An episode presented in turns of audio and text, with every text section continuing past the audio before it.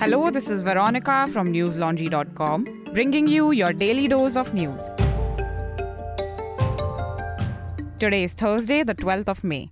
India registered 2,827 COVID 19 cases and 24 linked deaths in the last 24 hours, according to the Union Health Ministry. The number of cases have witnessed a minor dip since Wednesday. The total COVID tally stands at over 4 crore 31,000 with 19,067 active cases. The death toll has crossed 5 lakh 24,000. The active cases comprise 0.05% of the total infections, while the recovery rate is at 98.74%. So far, India has administered 190 crore COVID 19 vaccines. As of today, 87 crore people in India are fully vaccinated. The center relaxed norms for the COVID booster shot today, Times of India reported. Citizens traveling overseas can now get a shot before the stipulated nine month waiting period. Taking to Twitter, Union Health Minister Mansukh Mandaviya said, and I quote, Indian citizens and students traveling overseas can now take the precaution dose as required by the guidelines of the destination country. This new facility will be available soon on the CoWIN portal. Unquote.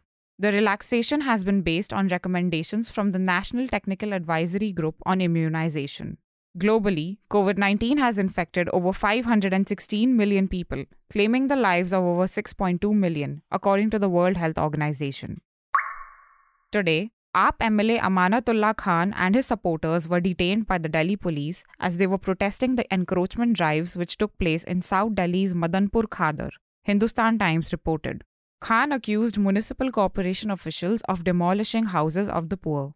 According to ANI, he said, and I quote, I am ready to go to jail if it saves the houses of poor people.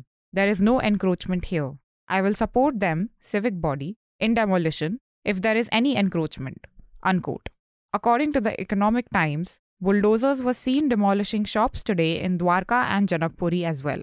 Apart from this, drives also took place in New Friends Colony, Rohini, Chaukhandi, and other areas. Since April, several localities in Delhi have witnessed anti encroachment drives. The first notable drive had taken place in Jahangirpuri after communal clashes erupted on Hanuman Jayanti. Following this, drives have been conducted in localities like Shaheen Bagh, Tughlaqabad, and some parts of New Friends Colony as well. Delhi police had earlier registered an FIR against Khan when he had protested the encroachment drive in Shaheen Bagh.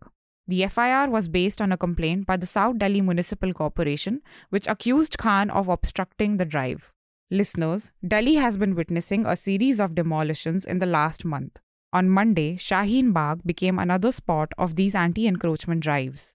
My colleagues Nidhi Suresh and Shivangi Saxena went on ground where several shopkeepers have claimed that they received no notice before the drive. You can read their report on newslaundry.com. It is titled Bulldozers in Shaheen Bagh. Shopkeepers say they received no notice, heard about it from media. The reason we are able to report on issues of public interest without any pressure from political parties or corporations is because we don't depend on them for ads. We rely only on you to support us. So, if you're not a part of our independent news model already, head over to newslaundry.com and click on the red subscription button on the top right corner of the screen. Subscription starts as low as 300 rupees only. Pay to keep news free. The Jharkhand government today suspended mining secretary Pooja Singhal after the Enforcement Directorate arrested her in a money laundering case, the Indian Express reported. The case pertains to the alleged diversion of Mahatma Gandhi National Rural Employment Guarantee Act funds when Singhal was a deputy commissioner of Khunti in 2009 and 2010. The ED's investigation is linked to 16 FIRs that have been registered against a junior engineer. According to the Indian Express, the ED found several documents on assets and properties which were allegedly linked to Singhal while they had conducted raids across Jharkhand, Bihar, West Bengal, and Punjab. The ED has allegedly recovered 18 crore rupees in cash from the residence of a chartered accountant who has links with the secretary. A special court has sent Singhal to five days in ED custody. This comes shortly after Jharkhand Chief Minister Hemant Soren was pulled up by the Election Commission of India for misusing the power of his office to secure a mining lease after allotting a stone quarry mine lease for himself. The Allahabad High Court today dismissed a petition which sought to open 22 rooms of the Taj Mahal in order to conduct a fact finding mission, Live Law reported. The petition was filed by Rajneesh Singh, media in charge of the BJP's Ayodhya unit. Singh claimed that false history was being taught on the monument and that he wanted to do research by accessing the rooms. He also asked that the court appoint a committee for this purpose.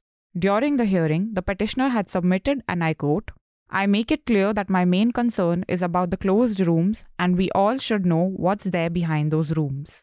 Please allow me to go to those rooms and do the research. Unquote. While hearing the matter, a division bench of Justice D.K. Upadhyay and Subhash Vidyarthi said, and I quote, Such debates are meant for drawing room, not for a court of law. Tomorrow, you'll come and ask us to go to the chambers of honorable judges of this court. Unquote. According to Live Law, the bench added that his request had been rejected by the authorities, citing security reasons, and asked the petitioner to challenge the order. Finland's president and prime minister have today called for the country to apply for NATO membership, BBC reported. The decision will be a huge shift as the country will be abandoning the neutral stance it has maintained since the Cold War. In a joint statement, Finland President Sauli Niinistö and Prime Minister Sanna Marin said, and I quote, Finland must apply for NATO membership without delay. We hope that the national steps still needed to make this decision will be taken rapidly within the next few days. Unquote. According to Reuters, NATO Secretary General Jens Stoltenberg has said that Finland will be welcomed warmly and that the process will be swift and smooth. The move has drawn ire from Russia, which has called it a direct threat to the country. Speaking to Reuters about Finland's move, a Kremlin spokesperson said, and I quote, NATO expansion does not make our continent more stable and secure. This cannot fail to arouse our regret and is a reason for corresponding symmetrical responses on our side. Unquote. That's all the news we have for you today. Have a great day or a good night depending on where you're listening from. See you tomorrow. All the News Laundry podcasts are available on Stitcher, iTunes, and any other podcast platform. Please subscribe to News Laundry. Help us keep news independent. Catch all our podcasts on news, pop culture, current affairs, and sport, visit newslaundry.com. Follow us on Facebook, Twitter, and Instagram, and subscribe to our YouTube channel.